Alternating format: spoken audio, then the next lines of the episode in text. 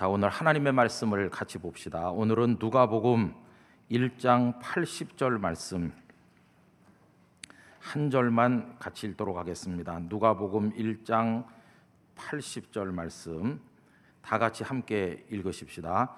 아이가 자라며 심령이 강하여지며 이스라엘에게 나타나는 날까지 빈들에 있으니라. 아멘. 이 말씀이 우리 모두에게 큰 은혜가 되기를 진심으로 축복합니다. 국민 시라고까지 불리는 서정주 시인의 국화 옆에서라는 시를 잘 아시죠? 이렇게 시작돼서 전개됩니다. 한 송이 국화꽃을 피우기 위하여 봄부터 소쪽새는 그렇게 울었나 보다. 한 송이의 국화꽃을 피우기 위하여 천둥은 먹구름 속에서 또 그렇게 울었나 보다. 그립고 아쉬움에 가슴 조이던 먼 먼 젊음의 뒤안길에서 인제는 돌아와 거울 앞에 선 내 누님같이 생긴 꽃이여 노란 내 꽃잎이 피려고 간밤엔 무서리가 절이 내리고 내게는 잠도 오지 않았나 보다 이런 시입니다. 가슴을 먹먹하게 만드는 정말 아름다운 서정시입니다. 그런데 이 시를 읽어 내려가 보나 읽어 내려가다 보면 그 시인의 해안에 감탄을 금할 수가 없는데 이 한 송이 국화꽃을 보면서 시인은 그 속에 긴 시간이 긴 세월이 있음을 찾아내고 있다는 것입니다. 소쩍새가 울던 봄에 시작해서 천둥이 울던 여름을 거쳐서 무서리가 내리던 가을까지 그 긴 시간이 꽃 한 송이 속에 들어 있음을 이 시인은 찾아내고 있습니다. 이 꽃 한 송이가 간밤에 갑자기 핀 것이 아니라 그 꽃이 눈앞에 있기까지는 긴 시간을 거쳐야만 됐고 오래 돌아서 지금 눈앞에 나타나 있는 것이죠.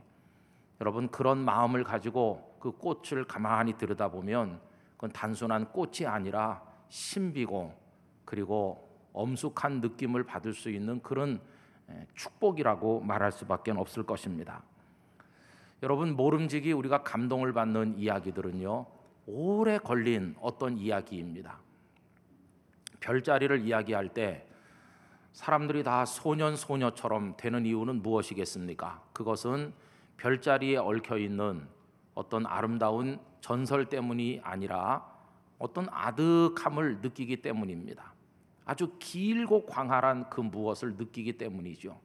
예를 들면 우리가 북극성을 본다고 할 때 그 북극성에 반짝이는 별빛이 사실은 천년 전에 북극 표면에서 출발을 해서 지금 우리 눈에 도착한 겁니다.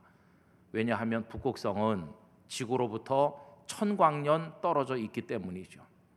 천년 전에 출발한 빛이 오늘 내 눈에 들어온다는 걸 생각해 보면 이 우주가 얼마나 광대하며 그 빛이 이제 내 눈에 도착했다는 걸 생각할 때 어떤 떨림 같은 걸 느끼게 되고 그 속에 서 있는 나라는 존재에 대해서 새로운 눈길로 바라보지 않을 수가 없는 것입니다.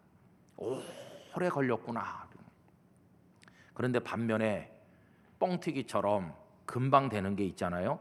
그런 것들은 우리에게 별 감동을 주지를 못합니다. 제가 오래전에 시골에 계신 어떤 목사님을 찾아갈 일이 있었는데 마음으로는 선물을 준비해야 될 텐데 이렇게 하다가 그만 기회를 놓치고 출발을 하게 됐습니다.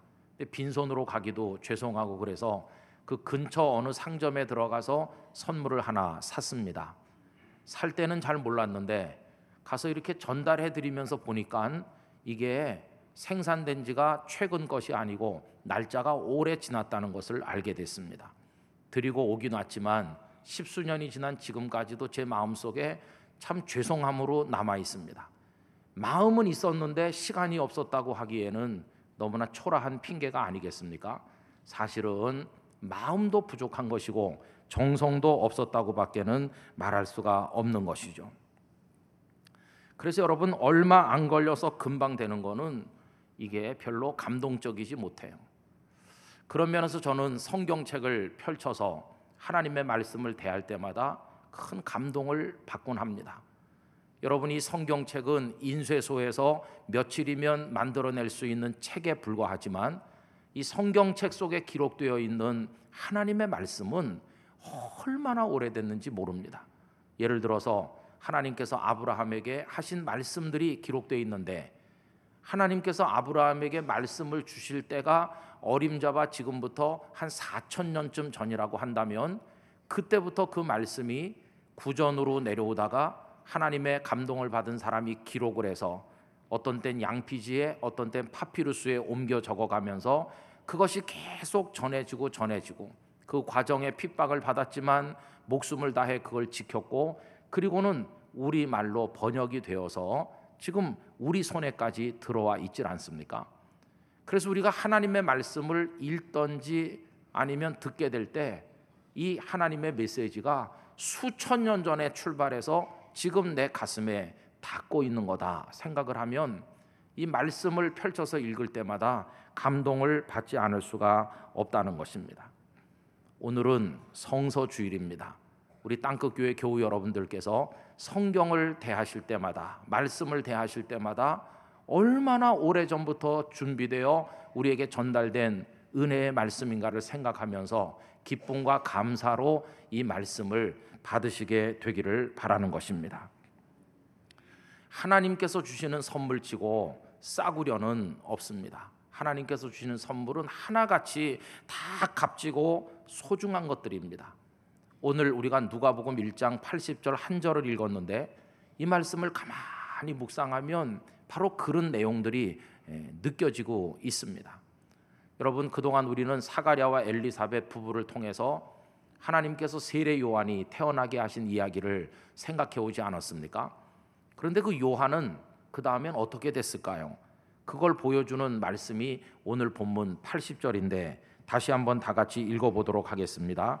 아이가 자라며 심령이 강하여지며 이스라엘에게 나타나는 날까지 빈들에 있으니라. 아멘. 요한은 잘 자랐습니다. 이거는 신체적으로 발육이 잘 되고 건강하다 하는 뜻입니다. 뿐만 아니라 요한은 강건하여졌는데 강하여졌는데 이건 내적으로 그 영혼이 강건한 걸 말합니다. 예를 들어서 에베소서 3장 16절에 이런 규절이 나옵니다. 그의 영광의 풍성함을 따라 그의 성령으로 말미암아 너희 속 사람을 능력으로 강건하게 하시오며라고 할 때 똑같은 단어를 사용하고 있습니다. 자, 이렇게 말해 놓고 보면 이 요한은 신체적으로도 잘 자라 강건하고 영적으로도 강건하고 흠잡을 데 없는 사람으로 성장했음을 알 수 있죠. 그런데 참 독특한 것은 이 요한이 빈들에 있었다고 말씀한다는 점입니다. 도대체 요한이 언제부터 빈들에 있었는지 우리는 알 수가 없죠. 저 혼자 이런 생각을 상상해 봤어요. 그 부모님이 원래부터 나이가 많지 않았습니까? 그러니까 요한이 아마 한 10세, 10세 조금 넘었을 때 혹시 사가랴와 엘리사벳이 늙어서 세상을 떠난 게 아닌가 이런 상상을 해 봤습니다. 여러분 이건 제가 상상한 거니까 어디 가서 김 목사가 그러는데 요한이 10살 때 그 아버지가 죽었대 이렇게 말씀하지 마시기 바랍니다. 뭐 상상을 해본 거예요. 그 동네 사람들이 참 안 됐다 그러면서 이제 몇 년 동안 이렇게 돌봐주고 걷어 키우다가 아마 10대 후반이나 한 20대쯤 됐을 때 그가 빈들로 간 게 아닌가 저 혼자 추측을 해봤어요.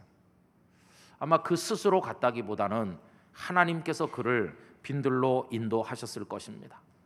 그는 거기서 약대 털옷을 입고 메뚜기와 석청을 먹으면서 지냈습니다. 그리고 그 기간이 몇 년 동안인지는 알 수 없지만 그 시간 동안 하나님께서 그의 영혼 속에 세상을 깜짝 놀라게 만들 만한 엄청난 능력을 차곡차곡 채워주고 계셨습니다. 빈들은 세상과 단절된 곳이고 오직 하나님만 집중하여 바라보는 아주 단순하고 절대 절제된 삶이 있는 곳인데 그 시간 동안 그의 영혼이 하나님의 능력으로 가득히 찼다는 것입니다. 그리고 드디어 그가 나타나서 말씀을 전할 때 그 능력 앞에 얼마나 많은 사람들이 무릎을 꿇었습니까? 그러므로 그 기간이 얼마인지는 알 수 없지만 요한이라는 한 사람이 하나님의 쓰심에 합당하도록 준비되는 시간이었다고 이야기할 수 있지 않겠습니까? 자, 그러면 요한은 언제까지 빈들에 있었을까요? 우리는 요한이 언제부터 빈들에 있었는지는 모르지만 언제까지 있었는지는 대충 알 수 있습니다. 왜냐하면 아까 읽은 80절 말씀에 이스라엘에게 나타나는 날까지 빈들에 있었다고 기록하고 있기 때문입니다. 이스라엘에게 나타난다는 게 무슨 뜻일까요? 드디어 요한이 세상 사람들 앞에 자신을 공개적으로 드러내서 사역을 시작하게 되는 것을 의미하는 것입니다. 그때가 언제일까요? 우리는 요한이 예수님보다 여섯 달 먼저 태어난 분이라는 걸 알고 있습니다. 그런데 예수님께서 메시아 사역을 시작하실 때 연세가 얼마나 됐냐 하면 서른 살쯤 되셨다고 그랬거든요. 그리고 요한은 예수님보다 조금 먼저 시작했을 테니까 아마 요한이 광야에 등장해서 말씀을 전할 때도 아마 서른 살쯤 되셨을 겁니다.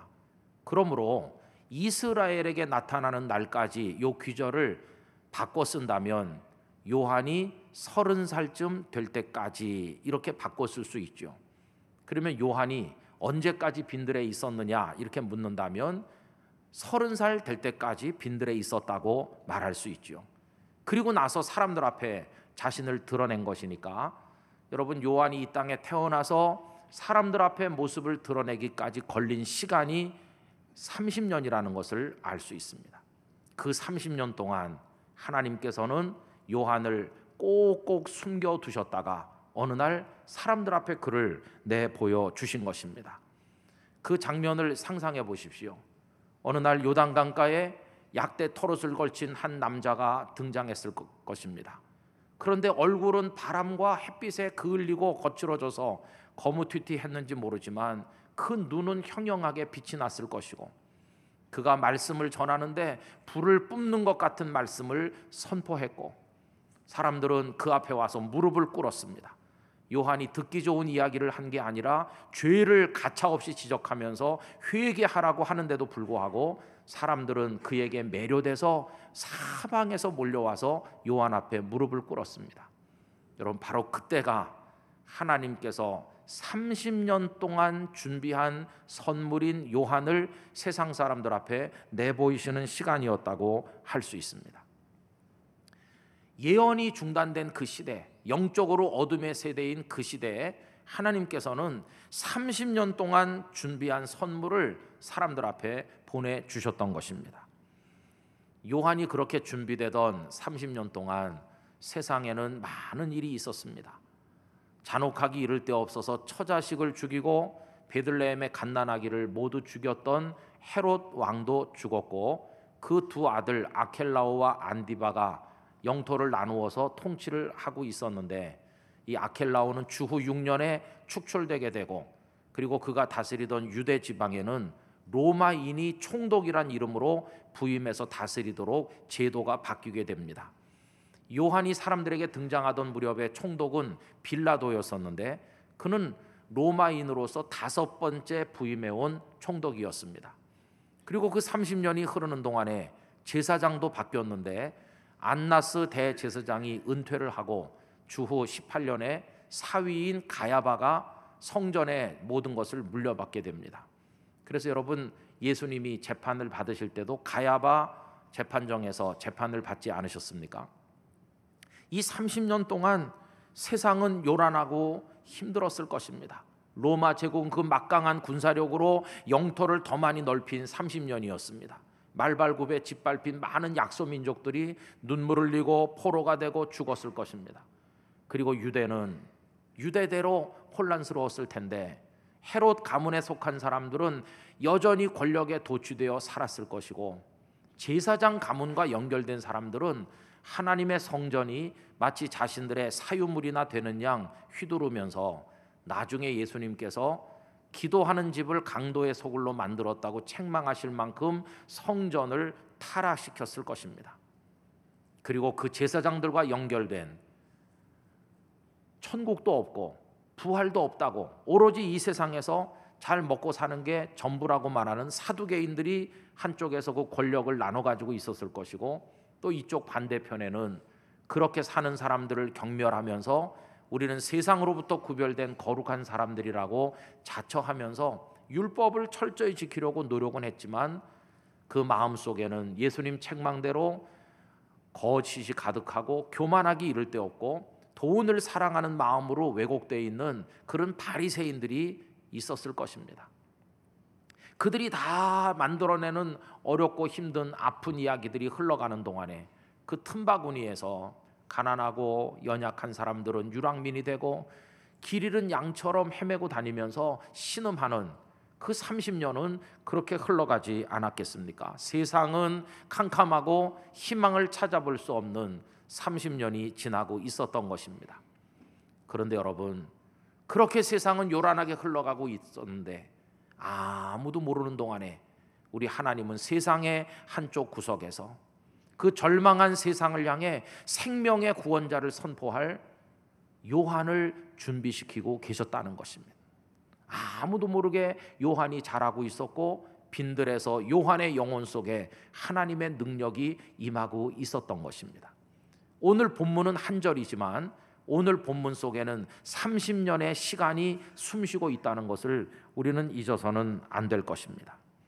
그럼 여러분, 하나님께서 이 세상에 요한이라는 선물을 내주시기 위해 드린 시간이 고작 30년 뿐이겠습니까? 아닙니다. 조금만 더 생각해 보면 그보다 훨씬 오랜 시간을 투자하셨다는 걸 알 수 있는데 이 요한이 광야에 외치는 소리로 등장할 걸 예언한 선지자가 누구입니까? 구약의 이사야 선지자가 아닙니까? 그럼 여러분 이사야는 언제적 사람인가요? 예수님 오시기 전에 700년 먼저 살았던 선지자 아닙니까? 이사야부터 생각을 해보면 요한이라는 한 사람이 세상에 등장하기까지 걸린 시간은 700년도 훨씬 넘는다는 걸 알 수 있습니다. 요한은 하나님께서 700년이 넘는 시간 동안에 준비해서 사람들 앞에 보내주신 선물이었다고 말할 수 있는 것입니다. 그런데 여러분, 이렇게 요한의 이야기를 길게 한다고 해서 우리의 주제가 요한인 것은 아닙니다. 왜냐하면 요한은 맛보기에 불과하기 때문입니다. 하나님께서 저와 여러분에게 주시는 선물은 따로 있습니다. 요한은 진짜 선물이 아니었습니다. 그냥 맛보기에 불과한 것이고 하나님께서 우리들에게 주시려고 하는 진짜 선물이 뭔가 그 진짜 선물은 우리 구세주 예수님이십니다. 여러분 예수님이 진짜 선물인 이유는 뭘까요? 요한은 우리의 구원자가 아닌 반면에 예수님은 우리들을 죄와 사망으로부터 사탄으로부터 건지실 진정한 구원자이시기 때문에 그런 것입니다. 요한은 단지 예수님이야말로 진정한 구원자라는 사실을 우리에게 알려주는 길잡이처럼 오신 분에 불과한 것입니다. 그런 요한을 위해서도 700년 넘게 준비하신 하나님이시라면 구원자 되시는 예수님을 준비하는데 하나님은 얼마나 오랜 시간을 투자하셨을까 생각을 해보지 않을 수 없습니다. 여러분 예수님께서 세상에 오신 목적은 죄로부터 우리를 건지기 위해서 오신 거 아닙니까? 그러므로 죄가 이 세상에 들어온 그 순간부터 하나님은 예수님을 준비하신 겁니다. 그러면 이 세상에 죄가 언제 처음 들어왔나요? 창세기 말씀에 아담과 하와가 선악을 알게 하는 나무 열매를 따먹는 그때 죄가 처음 들어왔고 죄로 인해 인생의 고통과 비참함과 죽음이 찾아 들어왔는데 바로 그때부터 하나님께서는 우리의 구원자를 준비하기 시작하셨다는 것입니다. 그래서 예수님에 관한 최초의 예언이 어디냐 이렇게 물으면 흔히 창세기 3장 15절을 이야기합니다. 화면을 보면서 다 같이 읽어 보십시다. 내가 너로 여자와 원수가 되게 하고 네 후손도 여자의 후손과 원수가 되게 하리니 여자의 후손은 네 머리를 상하게 할 것이요 너는 그의 발꿈치를 상하게 할 것이니라 하시고 아멘. 여기 아주 독특한 구절이 하나 등장하죠. 여자의 후손. 여러분 이 세상의 모든 사람은 다 아버지의 피를 물려받은 남자의 후손인데 예수님 한 분만이 아버지 없이 동정녀 마리아를 통해 탄생했기 때문에 그분만이 여자의 후손이신 것입니다. 벌써 그 여자의 후손으로 이 땅에 오실 예수님에 관한 이야기가 창세기 3장 15절부터 시작된다면 예수님은 얼마나 오래 준비된 분인가 가히 이야기할 수 없을 정도로 오래 전부터 하나님께서는 우리에게 보낼 구원자 예수 그리스도를 준비하셨다는 것을 알게 됩니다. 예수님은 최고의 선물이요 가장 오래 정성껏 준비된 선물로 우리에게 오신 분이십니다. 그러므로 여러분 우리가 예수님을 대할 때 막 렌즈에 집어넣어서 한 1, 2분 돌려 따끈따끈하게 만든 막 쪄낸 찐빵 대하듯 대하면 안 됩니다. 예수님은 얼마나 오래전부터 준비되셔서 우리에게 보내주신 분인지 그걸 읽어낼 수 있는 눈이 우리에게 있어야 되는 것입니다. 시인은 국가꽃 한 성리에서 소쩍새 울던 봄부터 여름을 넘어 가을까지 그 시간을 읽어내는 눈이 있었는데 우리 그리스도인들은 예수님을 통해서 그 유구한 세월 동안 하나님이 얼마나 정성껏 준비하셨는지 그리고 그 하나님의 사랑을 우리가 느낄 수 있어야만 된다는 것입니다.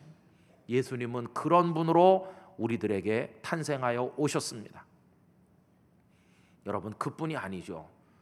그 시인은 국가꽃 속에서 시간만 읽은 것이 아니라 고통과 눈물도 읽어내지 않았나요?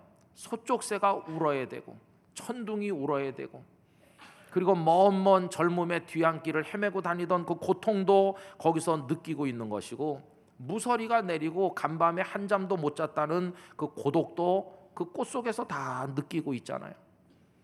여러분 시간만 흐른 게 아니라 그 시간은 눈물과 고통의 시간이었다는 걸 알아야 됩니다. 예수님께서 준비되셔서 이 땅에 탄생하여 오시기까지 그 긴 세월 동안 하나님은 눈물의 시간을 보내셨고 고통의 세월을 보내셨음을 우린 알아야 됩니다. 그게 무슨 얘기일까요? 예를 들면 이런 겁니다. 어떤 어머니가 아기를 낳아서 적금을 넣기 시작했습니다. 우리 아기가 커서 대학에 갈 때, 결혼을 할 때 내가 미천이 되도록 적금을 넣어야 되겠다. 그럼 적금을 였는데 한두 달였습니까? 적어도 20년 이상 긴 세월 넣어야 됩니다. 그런데 이 아이가 말이죠. 그 20 수년 동안 어머니에게 기쁨이 되고 언제나 어머니를 행복하게만 해드리나요? 아닙니다. 오히려 반대로 어머니를 막 대항해서 반항하고 그리고 가출하고 학교 안 가고 나쁜 아이들과 어울려서 못된 짓 하고 어머니 눈에 피눈물이 흐르도록 만드는 거예요. 미운 짓만 골라서 합니다. 그거 생각하면 적금이고 뭐고 당장 다 그만두고 싶은 충동이 느껴지지만 어머니들은 그래도 그 못된 자식을 위해서 적금을 계속였습니다. 자식은 어머니를 떠나도 어머니의 사랑은 끊어지지 않고 이어져서 어느 날 그 적금을 타는 날 그 자식 앞에 이 애미가 지난 20몇 년 동안 널 위해 모았다고 하며 그걸 내놓는 것입니다. 여러분 하나님께서 우리를 위해 예수님을 준비한 그 시간을 생각해 보시기를 바랍니다. 그때부터 긴 세월 동안 이 땅에 사는 인류는 하나님을 영화롭게 하고 기쁘시게 했나요? 아닙니다. 가출하는 자식처럼 하나님 버리고 떠나고 가늠하는 사람처럼 우상 숭배에 빠지고 하나님 미워하는 짓만 골라서 하면서 하나님 마음을 막 아프게 해드리고 괴롭게 해드려서 하나님은 예수님을 준비하는 그 시간에 탄식하시고 눈물 지으시고 가슴 아파하시고 어떤 땐 분노하시면서 그런 세월을 지나신 것입니다. 미운 걸 생각해 보면 적금이고 뭐고 넣고 싶은 생각이 하나도 없는 것처럼 이 인생들이 하는 짓을 보면 뭐 구원자를 보내주고 이런 거 다 걷어들이고 싶으셨겠지만 우리 인생들은 죄밖에 저지르는 게 없는데도 하나님은 계속 사랑하시고 계속 구세주를 준비하시고 오랫동안 그 집념을 버리지 않고 사랑하여 준비하신 끝에 주 예수 그리스도를 우리에게 보내어 주신 것입니다. 여러분, 이게 바로 우리를 향한 하나님의 집념 어린 사랑이요 하나님의 열심인 것입니다. 그래서 메시아를 이 땅에 아기처럼 보내서 우리를 어떻게 하나님의 나라로 이끌어 가실 건지 그 하나님의 열심에 관해서 이사야서 9장 6절 이하가 잘 기록해 주고 있습니다. 이는 한 아기가 우리에게 낳고 한 아들을 우리에게 주신 바 되었는데 그의 어깨에는 정사를 메었고 그의 이름은 기묘자라 모사라 전능하신 하나님이라 영존하시는 아버지라 평강의 왕이라 할 것임이라 그 정사와 평강의 더함이 무궁하며 또 다윗의 왕자와 그의 나라에 군림하여 그 나라를 굳게 세우고 지금 이후로 영원히 정의와 공의로 그것을 보존하실 것이라.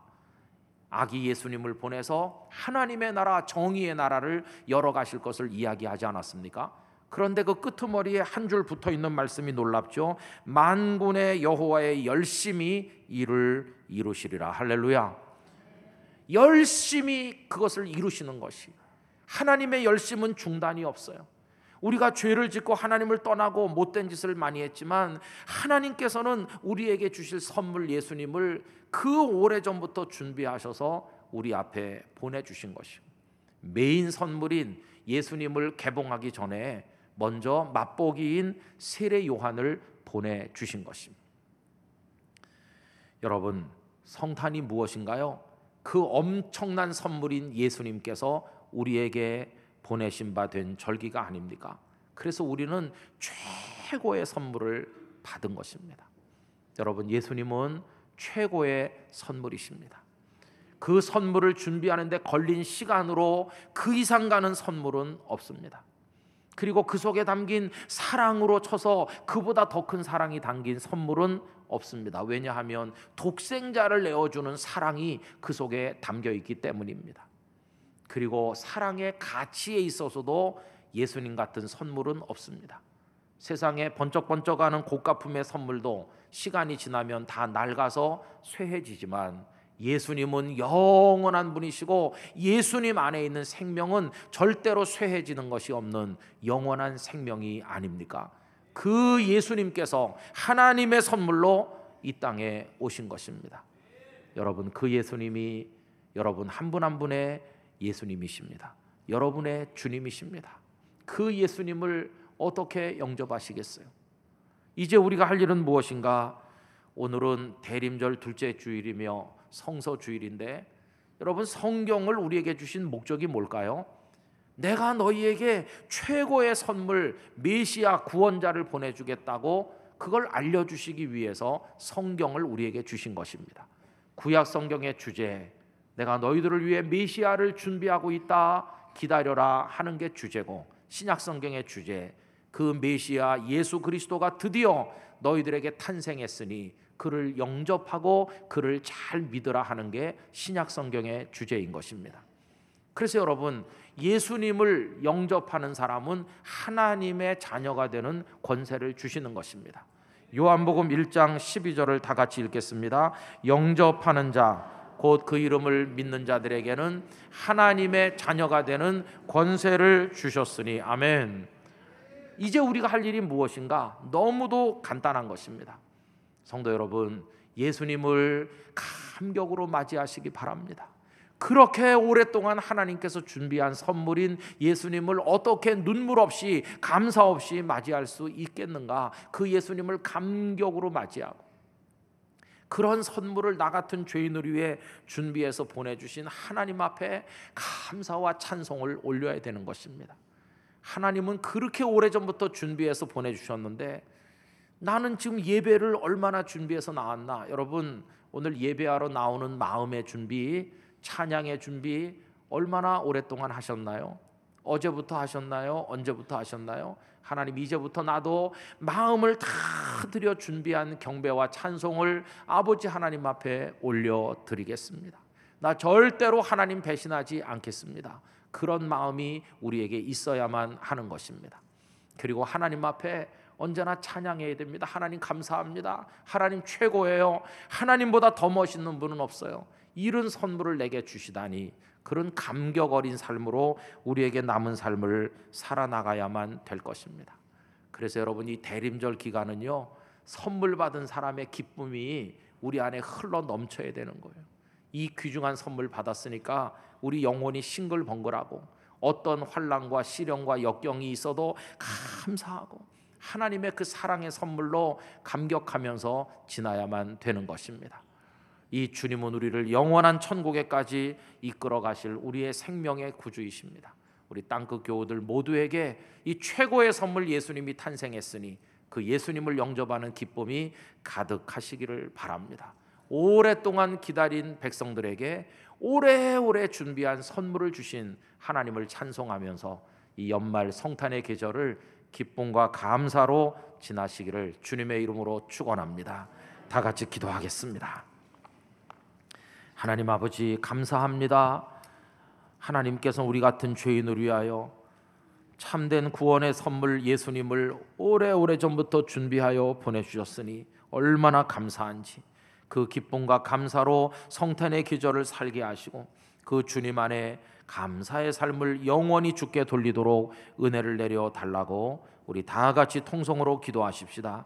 할렐루야 거룩하신 하나님 아버지 내 아버지 하나님을 찬양하고 영광과 찬송과 존귀를 아버지 하나님 앞에 올려 드립니다. 아버지 하나님 저희들은 너무나도 무능하고 연약하고 죄 가운데 살았습니다. 하나님을 배신할 때가 많이 있었습니다. 그런데도 그 수간 동안에도 하나님은 저희를 위해 선물을 준비하시듯 예수님을 준비하여 저희들에게 보내주셨습니다. 하나님의 은혜가 너무나 커서 이루다 말할 수가 없습니다. 아버지 하나님 감사합니다. 이제 저희도 정성껏 준비한 찬송과 경배로 하나님을 섬기기에 되기를 원합니다. 아버지 하나님 선물 받은 사람의 기쁨과 감사.